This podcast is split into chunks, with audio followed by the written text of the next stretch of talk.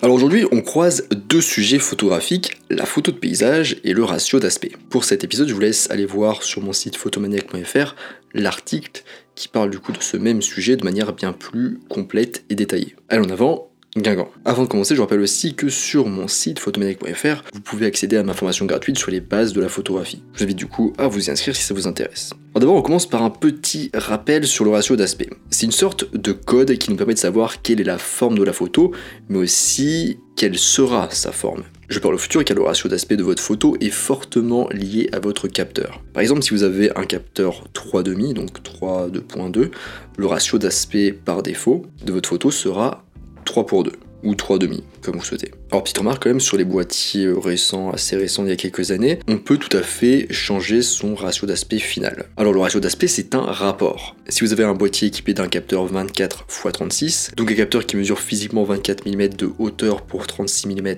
de largeur, le ratio d'aspect n'est pas 36 pour 24, mais bien 3 pour 2. En fait c'est une proportion, on a deux hauteurs pour 3 largeurs. D'ailleurs j'ai un petit schéma à suivre, donc n'hésitez pas à aller voir l'article ou la vidéo qui s'y rapporte. Et d'ailleurs, j'ai fait un schéma à ce sujet pour que vous compreniez mieux, mais en podcast audio, du coup, c'est pas évident. Donc n'hésitez pas à aller voir l'article ou la vidéo qui se rapporte à ce même sujet. D'ailleurs, aussi, autre remarque, le ratio d'aspect n'est pas utilisé uniquement pour les capteurs et pour les photos numériques, mais aussi pour la vidéo, les écrans et les photos imprimées. Alors le ratio d'aspect s'écrit d'une manière bien précise. On a d'abord le chiffre de la largeur, puis le chiffre de la hauteur et les deux sont séparés du coup de deux points. Le ratio d'aspect qu'on retrouve le plus souvent sur les boîtiers, c'est le 3 pour 2 ou le 4 tiers, ou 3 demi. Le ratio d'aspect qu'on retrouve le plus souvent sur les boîtiers, c'est le 3 pour 2 ou le 4 tiers. Donc voilà, on est tout bon pour le rappel. Pour ceux qui veulent plus de détails, d'ailleurs j'ai aussi fait un article complet, très complet sur le ratio d'aspect que vous pouvez retrouver sur mon site photomaniac.fr. Sinon pour les autres, on passe à la suite. Alors quel est le meilleur ratio d'aspect pour la photo de paysage? Je vais être aussi direct qu'un uppercut à la boxe. Il n'existe pas de meilleur rapport hauteur-largeur à appliquer à toutes vos photos de paysage. Parce qu'en effet, le meilleur ratio, il dépend de l'endroit où se trouve l'intérêt visuel dans votre composition, de l'endroit où se trouvent les distractions et de votre intention photographique. de ces trois choses. Chacun des ratios présente des avantages et des inconvénients, qu'on verra un peu plus tard. Certains fonctionneront mieux avec certaines scènes que d'autres. Un premier point important à étudier pour trouver le meilleur ratio d'aspect, c'est le fait de faire correspondre la coupe de la photo à votre sujet. Imaginons par exemple que la plupart de l'intérêt visuel se situe de gauche à droite le long de l'horizon. Dans ce cas, utilisez un ratio qui met en valeur la largeur de votre photo. Le 16 neuvième peut être par exemple le meilleur. Donc ensuite là je vais parler d'un exemple d'une photo. Donc euh, comme d'habitude n'hésitez pas à aller voir la vidéo ou l'article qui s'y rapporte. La photo c'est un paysage avec euh, principalement des montagnes et un lac au premier plan qui va jusqu'au second plan à peu près. On a des montagnes un petit peu au second plan et en arrière-plan. Et enfin on a surtout en fait des nuages juste au-dessus. Donc dans cette photo, le ciel il est peu intéressant et il coupe le haut des montagnes. Ainsi l'intérêt se trouve plus en largeur en suivant les montagnes et l'eau. En revanche, si l'intérêt est à la fois vertical et horizontal, utilisez un ratio qui équilibre hauteur et largeur. Le 4 5 peut être le meilleur par exemple. C'est souvent le cas du coup lorsque vous avez un élément de premier plan ou lorsque votre photo comporte un ciel intéressant. Un deuxième point étudié pour trouver le meilleur ratio d'aspect, c'est le ciel. J'ai un petit peu abordé juste avant, mais vérifiez bien sa contribution à la composition. Certaines formes de ratio affichent trop de ciel dans vos photos de paysage, parfois d'ailleurs aussi trop de premier plan. L'inclure atténue généralement l'impact de votre photo, à moins éventuellement d'exagérer son inclusion et de jouer avec l'espace négatif qui vous offre. Mais généralement, si le ciel n'ajoute rien, utilisez un ratio d'aspect pour le recadrer. Et enfin, dernier point de réponse pour euh, savoir quel est le meilleur ratio d'aspect pour votre photo, c'est le média final de votre photo. En fait, on oublie souvent de, se poser et de penser à cette question. Par exemple, est-ce que vous allez imprimer votre photo avec un grand tirage ou un petit tirage? Est-ce que vous allez le publier sur les réseaux sociaux Si oui, le ou lesquels? Ou est-ce que vous allez juste le garder sur vos disques durs pour l'instant en attendant? De manière générale, si vous n'avez aucune idée de la finalité de votre photo, le ratio 3,5 est généralement assez passe-partout, donc 3 pour 2. C'est la solution de sécurité et du non-choix. Et maintenant, on va s'attarder sur d'autres possibilités que le 3,5.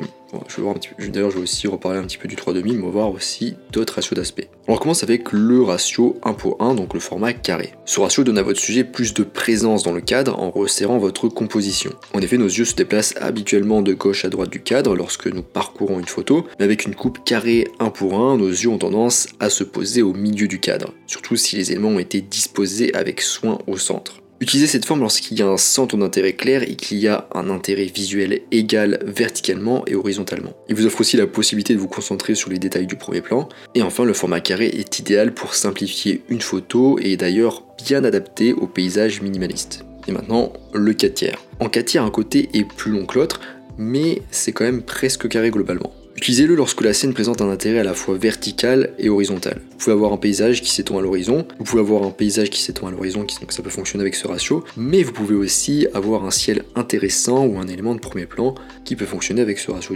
Avec la largeur présente, l'œil voudra naturellement se déplacer de la gauche à la droite du cliché. Ce format est parfait lorsque vous souhaitez minimiser les détails sur les bords de votre cadre tout en conservant une certaine hauteur. Le cadre restant relativement haut, vous pouvez l'utiliser en combinaison avec un objectif grand angle. Cela peut permettre de guider l'œil de votre spectateur à travers le paysage en mettant en valeur les lignes directrices du premier plan vers votre sujet, et d'ajouter du coup par la même occasion un petit peu de profondeur. Et ça sans inclure de détails excessifs au bord du cadre. Maintenant le 4 5 e Il offre une vue légèrement plus large que le format 1 pour 1 et un champ de vision du coup relativement plus large aussi en règle générale, est suffisamment large pour permettre la prise de vue des détails du premier plan et du sujet principal, mais tout de même pas assez pour entraîner des espaces inutiles. Maintenant le format 3 pour 2, donc on l'a déjà un petit peu vu. En 3 pour 2, la largeur est nettement plus longue que la hauteur, encourageant l'œil à se déplacer de la gauche de l'image vers la droite. Est donc aussi plus difficile de capturer les détails du premier plan au grand angle en raison de l'espace vertical assez limité finalement en orientation paysage du coup. Cette faible hauteur peut convenir aux scènes où l'intérêt du premier plan est faible ou nul, en particulier si vous utilisez des longueurs focales moyennes, comme par exemple le 35 mm. Vous pourrez capturer une grande partie de la scène devant vous, mais vous devrez faire très attention à votre composition. Avec sa largeur, votre sujet risque de se perdre dans les détails, perdant ainsi aussi de son impact. C'est aussi un ratio idéal pour tirer le meilleur parti des lignes directrices diagonales qui mènent à un point d'intérêt. Alors le 3 pour 2 est boudé par pas mal de photographes de paysages parce qu'il est considéré souvent comme trop large pour des photos de paysages traditionnels. On se retrouve du coup avec trop d'espace à remplir, mais en même temps pas assez large pour des photos de paysages panoramiques parce qu'il offre pas assez d'espace. Maintenant on passe aux 3 points ou 2 points, donc les ratios panoramiques. Les ratios panoramiques sont généralement le résultat de l'assemblage de plusieurs photos prises en orientation portrait. Pour les vastes paysages, il n'y a pas de meilleur moyen de les capturer que sous la forme d'un panorama, surtout si vous l'utilisez de manière minimaliste. Cela accentue la sensation d'espace et donne au spectateur l'impression d'être écrasé par la nature elle-même. Il offre suffisamment d'espace vertical dans le cadre pour permettre un bon niveau de détail à l'horizon et au premier plan. Et d'ailleurs, il n'est pas nécessaire que le panorama soit en orientation horizontale, même si c'est souvent comme ça qu'on l'utilise. Par exemple, si vous avez une ligne d'intérêt verticale comme la voie lactée, avec un élément de premier plan, c'est mieux. Un panorama vertical peut être la bonne forme pour votre scène.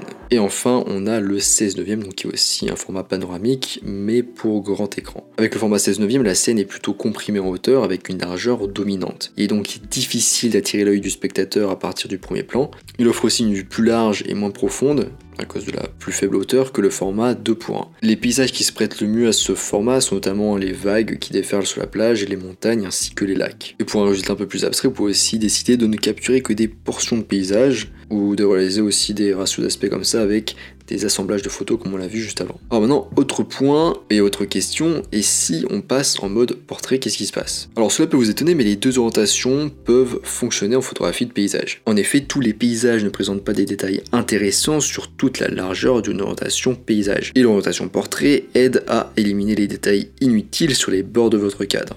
Si l'intérêt est plus vertical, on choisit l'orientation portrait. Et si l'intérêt est plus horizontal, on choisit l'orientation paysage. Alors attention, lorsque vous prenez des photos en mode portrait, certains ratios peuvent être trop disproportionnés pour que vous puissiez équilibrer la composition. Par exemple, avec le ratio 16 neuvième en portrait, le cadre peut devenir trop haut pour que vous puissiez le remplir efficacement. Par conséquent, en orientation portrait, utilisez un ratio de plus petite hauteur comme le 4 tiers ou le 5 quarts. Par conséquent, en orientation portrait, utilisez plutôt un ratio de plus petite hauteur comme le 4 tiers ou le 5 quarts. De cette manière, vous minimiserez ainsi le risque de créer un déséquilibre dans votre composition avec une quantité excessive de ciel ou de premier plan. Voilà, on est à la fin de ce podcast sur quel est le meilleur ratio d'aspect pour la photo de paysage. Vous retrouvez beaucoup plus de détails et d'informations dans mon article sur photomaniac.fr, notamment une étude de cas sur le placement des éléments dans une photo et le ratio, aussi la conception d'une photo en amont de la prise de vue. Alors ces deux concepts ils sont assez avancés et du coup c'est pour ça que je les ai pas abordés ici pour pas trop vous noyer dans les informations un petit peu complexes. J'essaie de rester un peu abordable on va dire dans mes contenus que je diffuse euh, podcast ou vidéo.